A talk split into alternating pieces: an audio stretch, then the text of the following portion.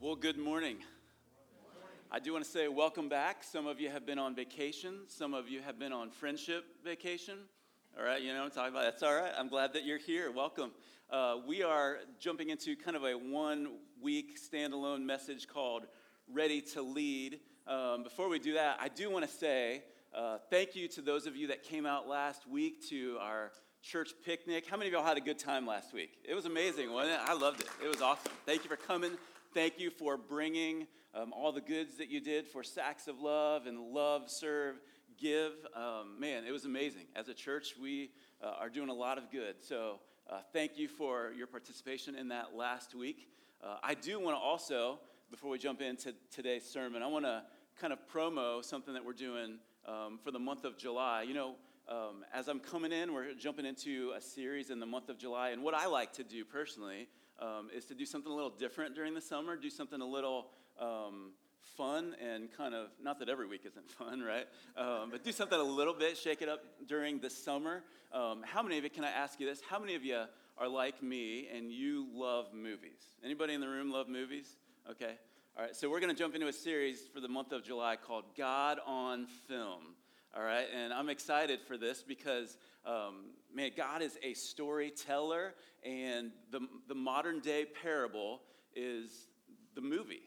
And uh, I love movies, and I think in every movie you can see echoes of the greatest story, the redemption story of Jesus. And so for the next four weeks, starting next week, we're going to be in a series called God on Film. We're going to take a look at, I mean, there's some pretty incredible movies out this summer. I don't know if you realize that. Uh, we're going to look at four different movies over the next four weeks, and we're going to see what each of those movies has to say about what God is like. And so I'm pumped because I love movies. Y'all know that, right? Uh, so we're going to do that. Uh, it's a great opportunity if you have friends that you want to invite. Maybe they don't do the church thing very often, or they're skeptical about even stepping into a building with a bunch of weirdos like us, right?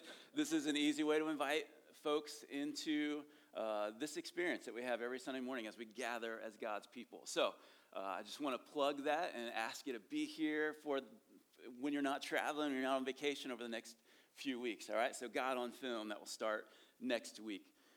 So today we are finishing, uh, or we're starting, or doing this one week message sermon called Ready to Lead because uh, this, is, this is week number two for me here at Friendship. And uh, uh, as I've been thinking about leading and as God has called us here, um, a few things go through my mind. Like, number one, being called to lead this church is so exciting. I mean, I'm so excited to be here. It's really this idea of like, man, I'm ready. Let's do this. This has been in the works for a while. It's been a call that I believe God has had on my life for some time. And so, so being called to lead here is exciting. Um, but also, I want to say it's an honor and a privilege. Like, you're kidding. I, I get to do this. I'm still amazed by that. Uh, I'm excited. I'm, I'm humbled. I'm honored.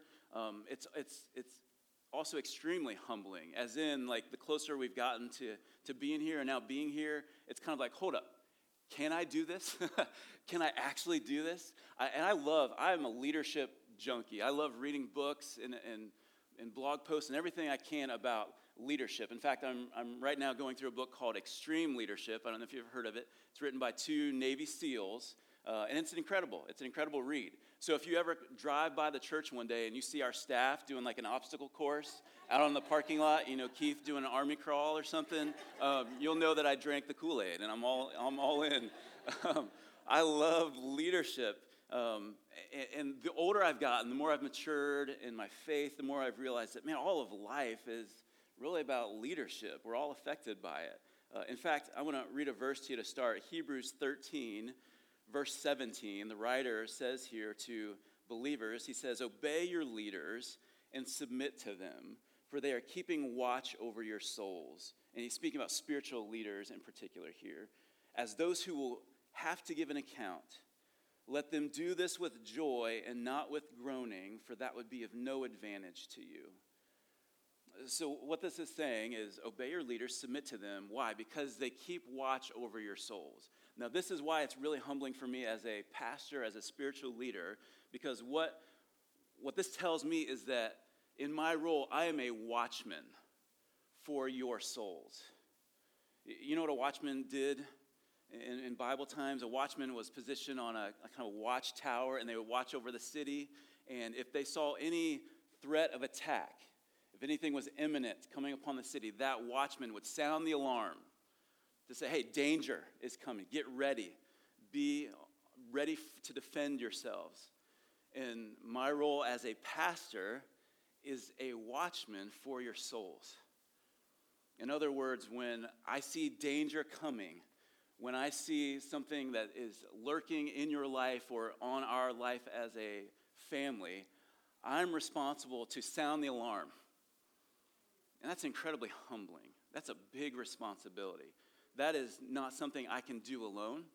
That's why we have pastors and leaders, not just staff members, but leaders who, who work jobs and lead in this place. That's why it's so important. That's why in Exodus 18, Moses was trying to lead the whole nation of Israel, millions of people, and his kind, loving, caring father in law does what every good father in law does. He came and said, Moses, stop being an idiot. what are you doing trying to lead all these people on your own? You need help. You need to become a leader of leaders. And, and we see this idea of leadership all throughout Scripture. Uh, I, I, will give an account to God for my leadership of this church. And so this is a big deal to me. Um, and I want to I want to be able to do it with joy because the Scripture says if I'm able to give an account to God with joy, that means it's been a benefit and a value to you. And so, so when we when we talk about being ready to lead, um, I want to give you this morning some thoughts on leadership um, that, I, that are my commitment to you and what I would encourage to be your commitment as you lead others. Because leadership is such a big deal. In fact, I, I read this, this post, it came across my feed this week. Uh, we can put this graphic up. Um, here's the headline Dozens of drivers got stuck after blindly following Google Maps into a mud pit. I mean, if that's not clickbait, I don't know what is. I was like, I got to read this. This is amazing. And what you find is, is in Denver, um, there was a road, there was an accident that cut off traffic to the Denver International Airport. And so what people did is they flipped on Google Maps, which suggested an alternate route.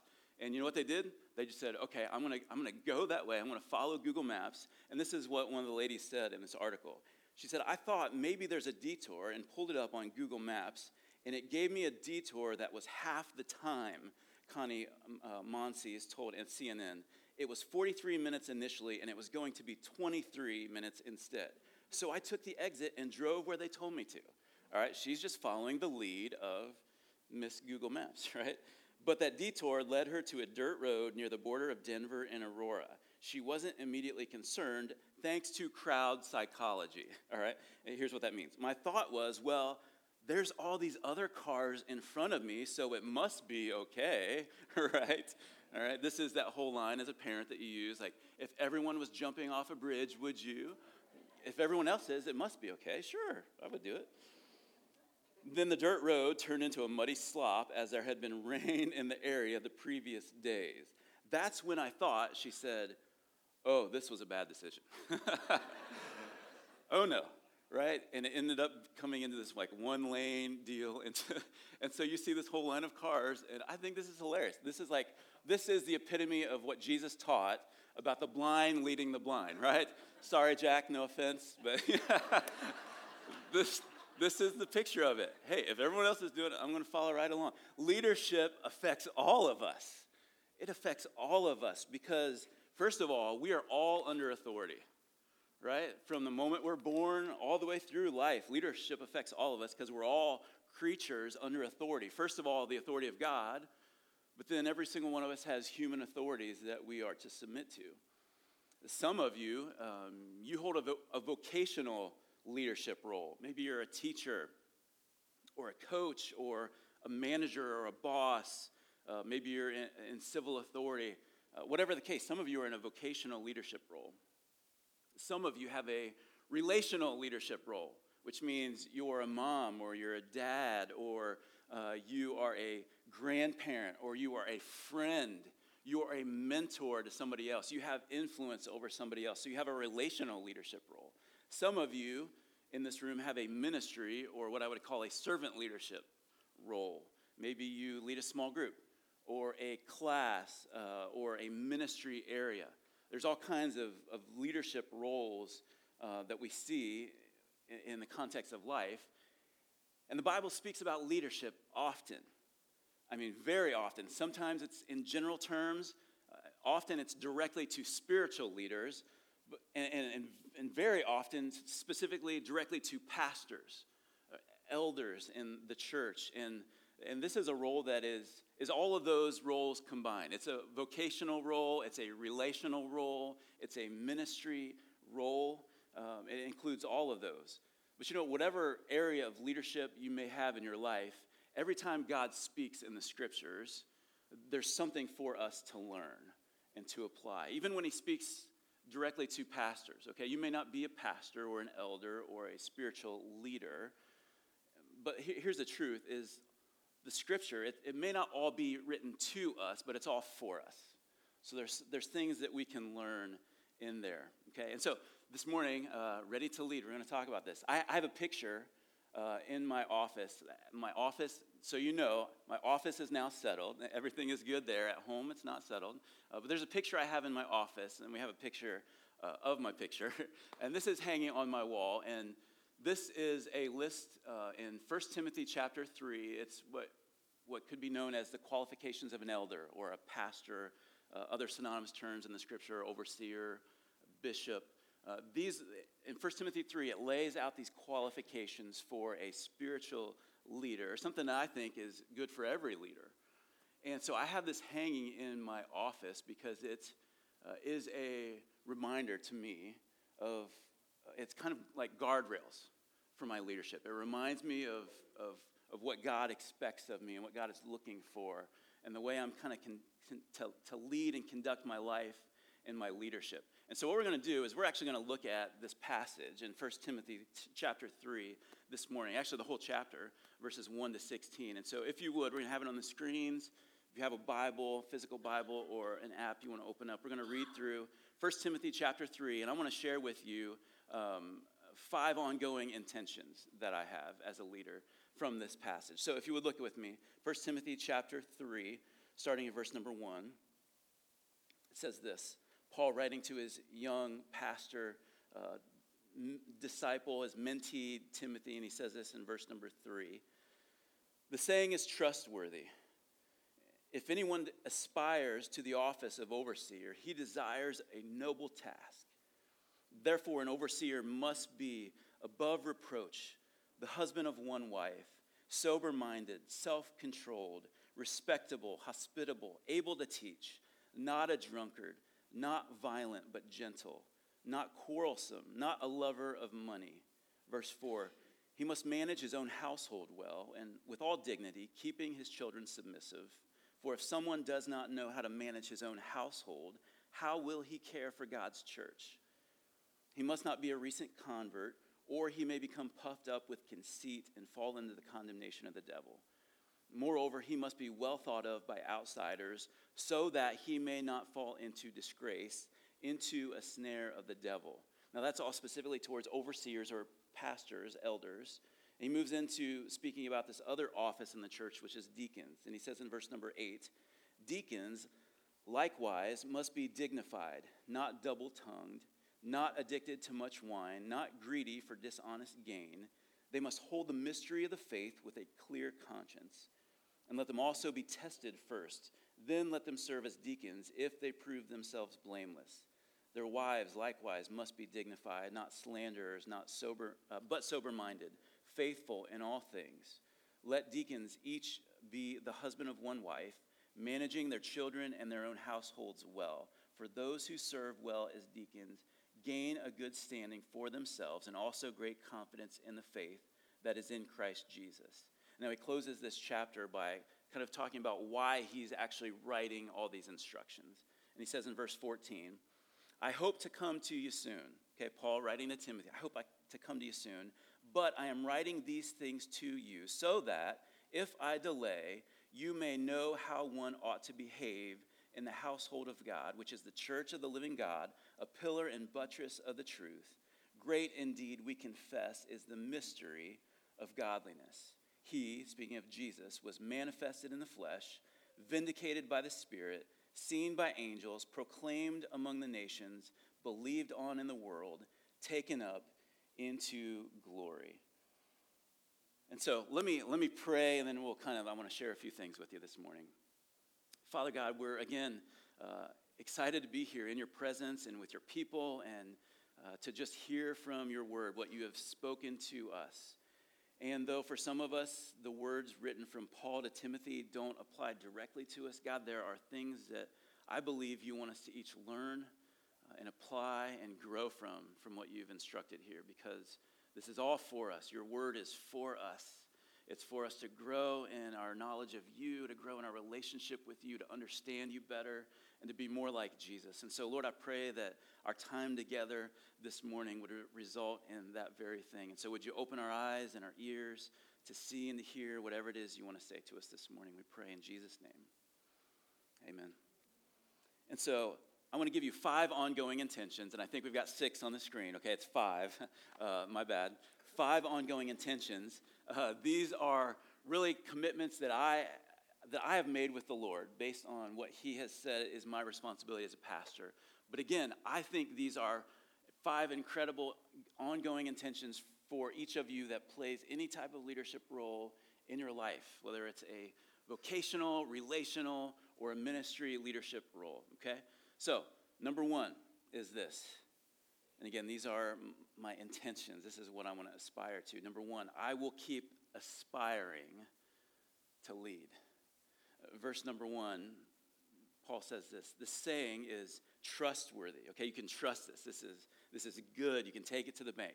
If anyone aspires to the office of overseer, he desires a noble task. Okay, you know what it is to have an aspiration, to aspire to something? It's, it's you're, you're, you're trying to reach out to something. You want something. You want to attain something. It's an aspiration, right? Um, some of you have, have different aspirations about what you want to do with your life or what kind of occupation or career you want to have. Uh, there's different things that we aspire to, but what Paul says to Timothy is if anyone aspires to this office of a pastor or a spiritual leader or a leader in general, that's a noble task. That's a good thing to desire. And so, you know, as I've read through this, one of the things that I've said is, man, I love what I get to do. I love that I get the opportunity to lead here. But I realize that there will be times and there will be days when I won't be so excited. You know what I'm talking about? Where I will grow tired and I will get discouraged. I will be weary and I may drift and come back. And, and here's, here's in my mind, I want to keep aspiring to lead. Uh, until the Lord calls me out of it, my heart has to be in it. And if you're leading in any area and your heart's not in it, you either need to ask the Lord to, man, help you, or maybe the best thing to do is to step out of that. until the Lord calls me out of it, my heart has to be in it because there is, listen, there is too much at stake for my heart not to be in it. But the reality is, we're all going to get to that place, right, where we grow weary. We do. And that's why Paul instructs Galatians 6 9. What do you do when you grow weary, when you stop aspiring, where you stop having your heart in it? Because some of you are there, whether it's in parenthood or on the job and leadership. There was a day where you aspired to get where you now are, and you have forgotten what you are aspiring to. And I want to remind you what Paul says in Galatians 6 9. He says this Let us not grow weary of doing good, for in due season we will reap if we do not give up. You know why he put that in there? Because we all grow weary. And we all need to be reminded hey, don't grow weary. What you're doing is worth it, what you're doing is good, and God will reward you. And you will see fruit if you stick with it. Another place, Hebrews chapter 12. This is a very familiar passage, but I want to remind you what it says. Hebrews 12, 1 through 3. The writer says this Therefore, since we are surrounded by so great a cloud of witnesses, let us lay aside every weight and sin which clings so closely, and let us run with endurance the race that is set before us. Looking, verse 2, to Jesus, the founder and perfecter of our faith, who for the joy that was set before him did what? He endured the cross, despising the shame, and is seated at the right hand of the throne of God. Verse 3 Consider him who did what? Endured from sinners such hostility against himself, so that, consider Jesus, look to Jesus, so that you may not grow what? Weary or faint hearted. You know how, you know what we do when we get weary and we get faint of heart? We want to throw in the towel. We don't muster up the strength and go, man, I just need more heart. I need to put my heart into this. No, we, say, we consider Jesus and we look to Jesus who endured all of what he endured for your sake and for mine.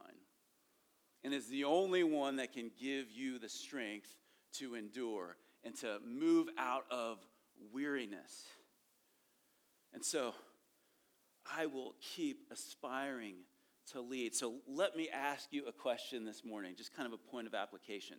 Specifically, and, and, as a church over the decades, I remember when I first came to Christ, it was late in high school. I didn't grow up in church, but I remember from the moment I, I stepped into a Baptist church uh, for years, one of, one of the altar calls, okay, if you remember altar calls, um, one of the things that was, was always promoted in an altar call was do you want to give your life to Jesus? Do you want to recommit your life to Jesus? Or do you feel that God is calling you into full time ministry? Anybody remember that? That used to be week in and week out at, at a lot of churches, and we've kind of stopped doing that.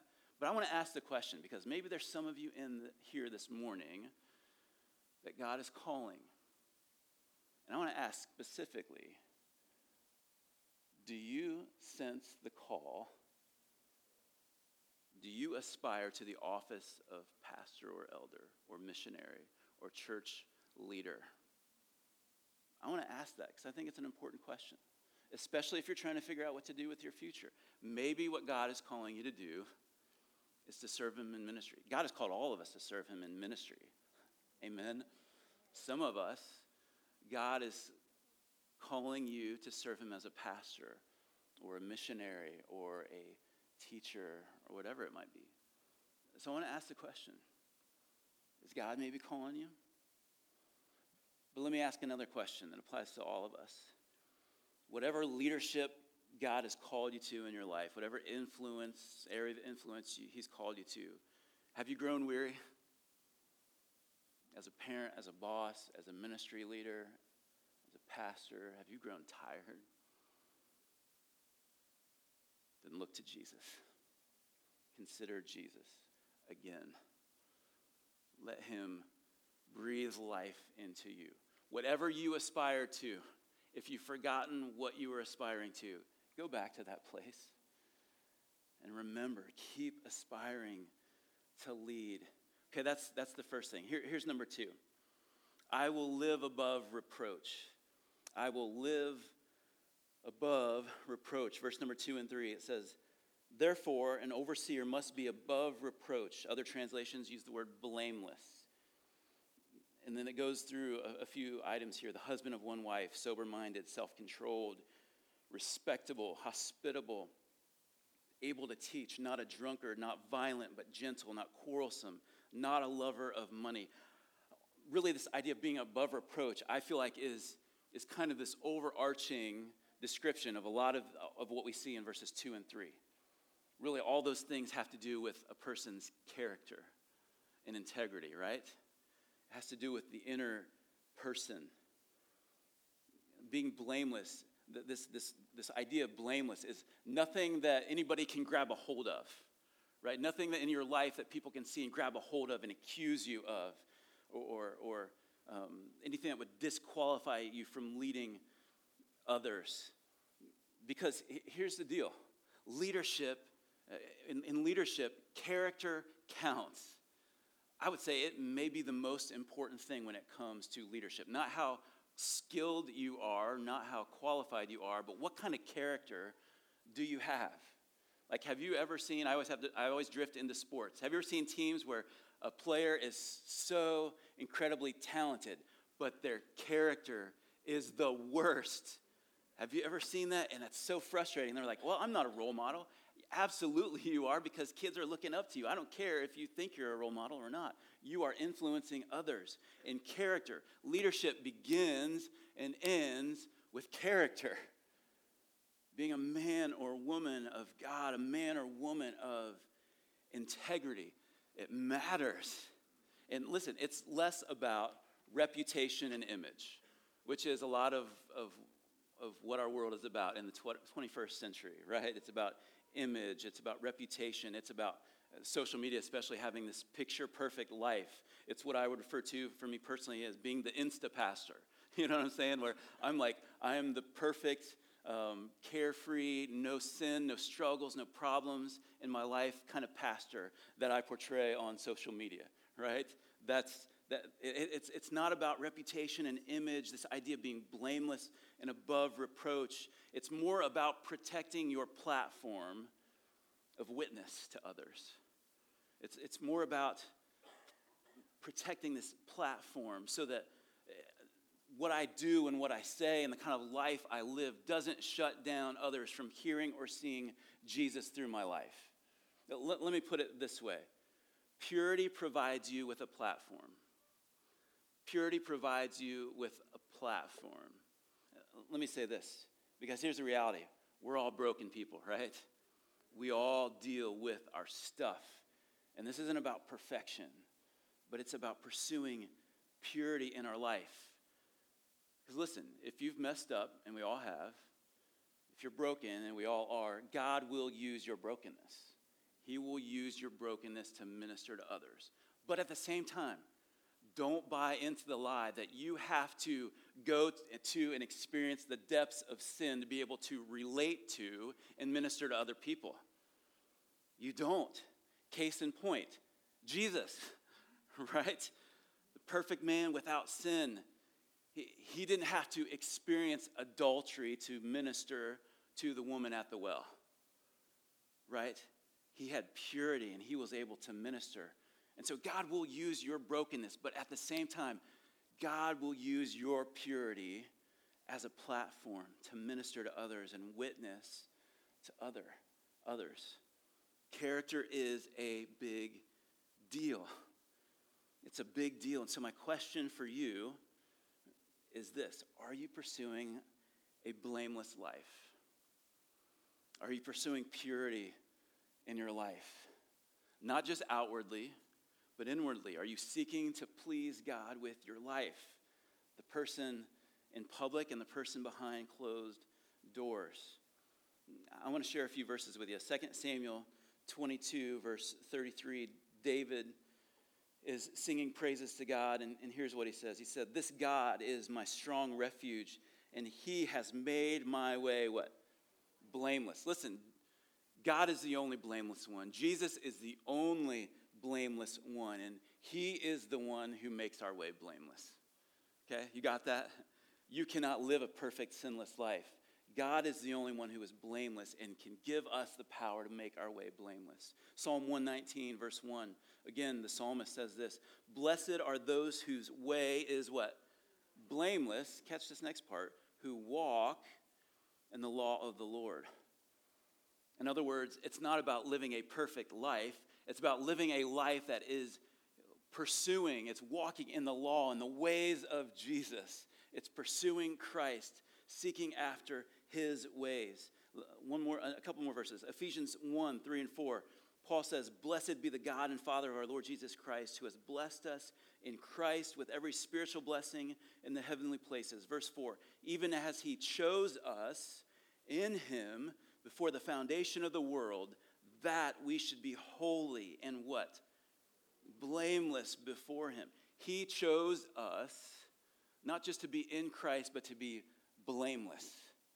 So, you know, some of you are like, oh, it's impossible. I could never live a life that is above reproach, that is blameless. No, no, no. If you have been called to Christ, it is possible because He's chosen us and called us to be this way.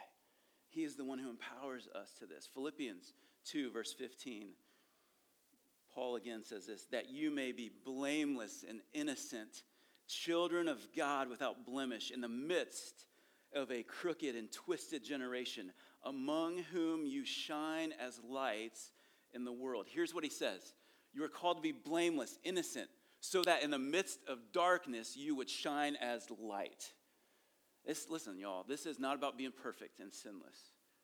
It's about having a life that is pure because in the midst of a dark world, we are lights that shine and point people to Jesus, the true light. Amen. And so that requires a life that is pursuing Christ, that is pursuing holiness and blamelessness. And so, one of my ongoing intentions is that I want to live above reproach. There are decisions that I will make, there are things that I will do and will not do because I want to remain above reproach. There are things that I will not do that some people will go, that is crazy talk. It's kind of like the Mike Pence or Billy Graham rule from years ago, where I will not be in a room with a female alone because I don't want anybody to accuse me of anything weird. And some people go, that's too far. Okay, that's okay. But my conviction is I want to live above reproach. I don't want people to accuse me of, like, hey, what's going on with your pastor and so and so? They were meeting in private in this closed door room. What's going on in there? I want to try to do everything I can. Listen, people talk and all that kind of nonsense, but I don't want to give anything that they can grab a hold of easily. And as Christ followers, we're to seek to live lives that are above reproach, as leaders in particular. Okay, so that's aspiration or intention number two. Number three is this I will love and lead my family well. And this is where most of my conviction comes in. Because the one way you can feel like a failure is if you're a parent, right? There are times where you're like, man, I don't know what I'm doing. There's times where you're like, I'm doing a good job. And there's times where you're like, I am a loser, right? And this is the one point in all of history that my kids would be tempted to say, Amen. Dad blows it. But you know what my intention is? Man, I want the people who know me best to respect me most. I want to lead my family well. Is there pollen in the air? Something's going on here. Excuse me. Leadership begins at home. Man, man, there's been too many leaders throughout the years, throughout the decades, throughout the history of the church and government across the board who are upstanding leaders in public, and all out of nowhere they fall. It wasn't out of nowhere. It's because they weren't leading at home. And their leadership was different in public than it was at home. And it's, it's what I would call, there was this old booklet I remember years ago called The Tyranny of the Urgent. And it was all about this idea of the urgent versus the important. Listen, in life, when it comes to managing your time and, and all the priorities that you have, there are going to be things that are urgent, that are immediate, that need your attention like right now. They can't wait. And those urgent things will always crowd out the important things. Sometimes getting our house in order and taking care of bills and making sure everybody gets to where they need to be. That's the urgent that's calling out to me. But you know what the most important thing is? For me to love my kids and my wife well and to lead my home. And if we're not careful, we succumb to the urgent that seem like priorities when, man, we neglect the important.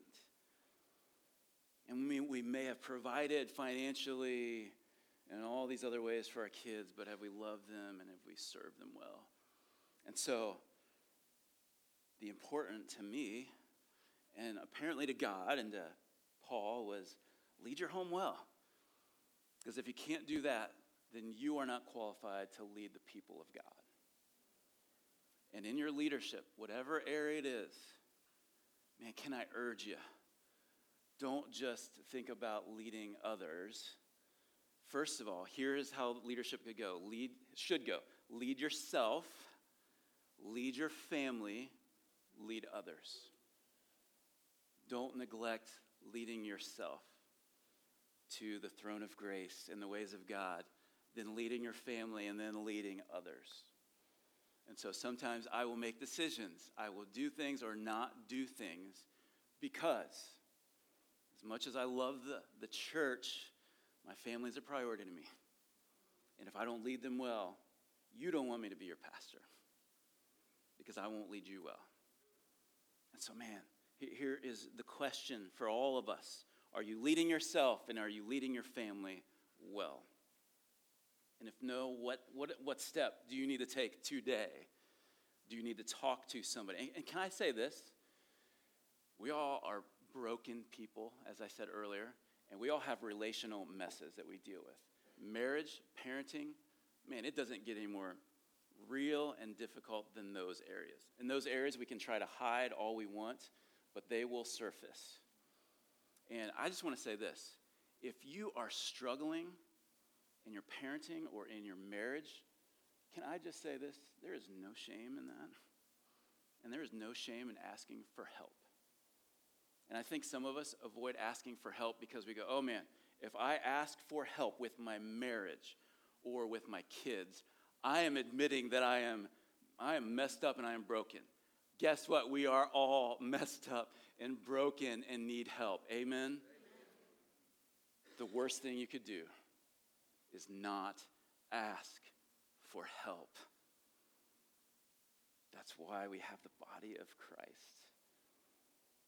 And so don't feel shame in asking for help. You need that.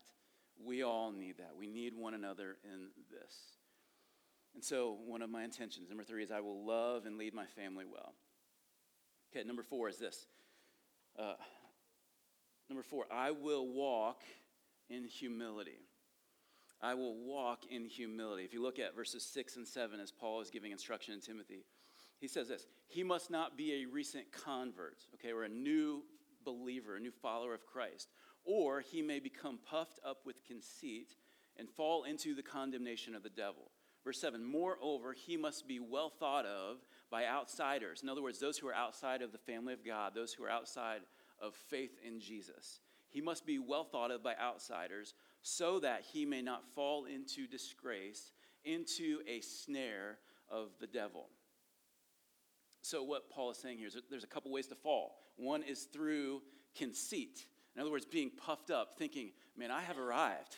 I, I know what I'm doing. I am, I am on the scene and I'm the hero.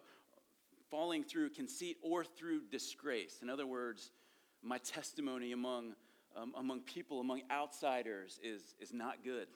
It, there are things that litter my life that has caused my name to be a disgrace to, uh, to Jesus and to the people of God.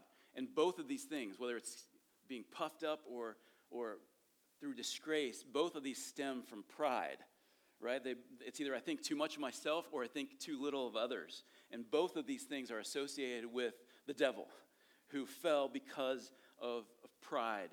And so making this an ongoing intention, I will walk in humility, this is taking a different posture. This is taking a posture not of pride, not of being puffed up, not of thinking of others, but this is a, a posture of humility, of being a servant. Being a servant. In other words, God is Lord, God is King, and I am his servant. I serve him, I serve at his pleasure. I have not arrived. I am a servant, and I'm here to serve people, and I'm here to serve most of all the Lord. And can I give you permission this morning? Can I give you permission to do something for me? If I ever get too big for my britches, okay, I don't know if they say that in the South. That sounds like something they would say in the South, right? Okay? If I ever get too big for my britches, would you help me and tell me? In love, in humility, in grace, would you help me? Because you know what? I can't see what I can't see. And you can't see what you can't see. And so I'm giving you permission. I'm giving you permission. If you see a lack of humility in me, please, out in, in, in a spirit of love, come to me. I am not above that. You are not above that. We all need that. And so here's the question Would others say humility is a mark of your life? Or would they laugh when you ask that? If I were to ask somebody about you and your leadership, or your influence or the way that you live your life? Would humility be something that marks your life? Or would it be pride? Would it be this puffed up arrogance and conceit and this know it all? Would that be what marks you? Do you have anybody who can call you out, who can call you back to humility? Have you given anybody permission to do that? Because chances are, if you haven't given somebody permission, they probably won't mess with it. They probably won't they probably won't talk to you. They'll just let it go. Unless they're a true friend. And you know, Proverbs, all throughout Proverbs, I just want to show you three quick verses. It speaks a lot about pride and humility. Just a couple quick verses. Proverbs 16, 18, it says, Pride goes before what? Destruction, and a haughty spirit before a fall. Proverbs 18, 12, it says, Before destruction, a man's heart is haughty, it's lifted up, but humility comes before honor. Proverbs 29 23, one's pride will bring him low, but he who is lowly in spirit will obtain honor. Here's what it says if you are, you will be low, you will be brought low one way or another. you decide. If you are proud, guess what? Your pride will bring you down. But if you will humble yourself, if you will express humility before God and people, you will be lifted up. But you decide. And you know what? I, have said this multiple times already. I've only preached here a few times. I hate politics. One of the reasons I hate politics so much, I, hate both parties, if I'm being honest. Right? I see it on, and I see this on both sides. I agree with some issues on both sides, but here's the deal. Here's why I'm so put off by politics these days, is because there's so much pride on both parts. You know what I'm saying? And that's all I'm going to go into. But there's this hubris and this arrogance that God doesn't call us to as leaders. And so when I see arrogance in a leader, I step back and go, I don't know what you believe, but you're going to fall. Maybe not soon and in the eyes of people, but God will bring you low. And so I'm stepping back because you know what's coming? What comes before pride or after pride? What comes before what comes after pride? Destruction. I'm stepping away from that, right? So, here's the commitment, here's the intention. I will walk in humility. Here's, here's the fifth thing. Here's the fifth thing. I will never lose the awe. Verse 16, you come down, he kind of ends this chapter in what seems like a strange way. He says in verse 16, Great indeed. He, like, it's like he takes this detour, right? Great indeed, we confess, is the mystery of godliness. And then he begins to, to, to speak about Jesus and this mystery of godliness. He, Jesus, was manifested in the flesh, vindicated by the Spirit, seen by angels, proclaimed among the nations, believed on in the world, taken up in glory. This is the, the redemptive story of Jesus. He came and he gave his life. He was taken up into glory. He was raised from the dead, taken up into glory. And this is how Paul ends this chapter. And it's kind of like, what is this all about? He's talking about leaderships and qualifications for elders and for deacons. And then he says, Great indeed, we confess, is this mystery of godliness. This, this whole story of Jesus. He, he, here's, here's what I see He's talking to spiritual leaders and he's saying, hey, here's, at the end of the day, we confess this mystery is great. This is amazing. This is incredible that Jesus came to us. And after all is said and done, man, don't lose the awe of who God is and what he has done. And one thing you have to know about me as a leader is the awe of God. This is this is a conviction for me. The awe of God. When I say awe, I'm talking about awesome. I'm awestruck. He is amazing. The glory of all that He has done. The awe of God should drive all of my life and all of your life. Everything that you and I do, it should be driven and pushed by the awe of God. In other words, God, I am in awe of who you are and what you have done, how much you love me. And that drives me to do everything I do. Not because I have to, not because I need to, but because of all that you have done for me. So the question this morning is this Does the worship of God guide my life right now? Does the worship of God guide your life right now? Or is the worship of God strictly one hour a week, while the other 167 hours are consumed by worship of self? Is all of your life characterized by worship of God? Or is it just an hour a week where we come to worship and then the rest of the week we worship ourselves? 2 Corinthians 3, verse 18 says this with we all with unveiled face beholding the glory of the Lord are being transformed into the same image from one degree of glory to another. From this comes from the Lord uh, this comes from the Lord who is the spirit. In other words what this is saying is hey looking at the mirror at yourself can be helpful. But that's not what is ultimately going to change you. What changes you, what changes me, what transforms us is looking at Jesus.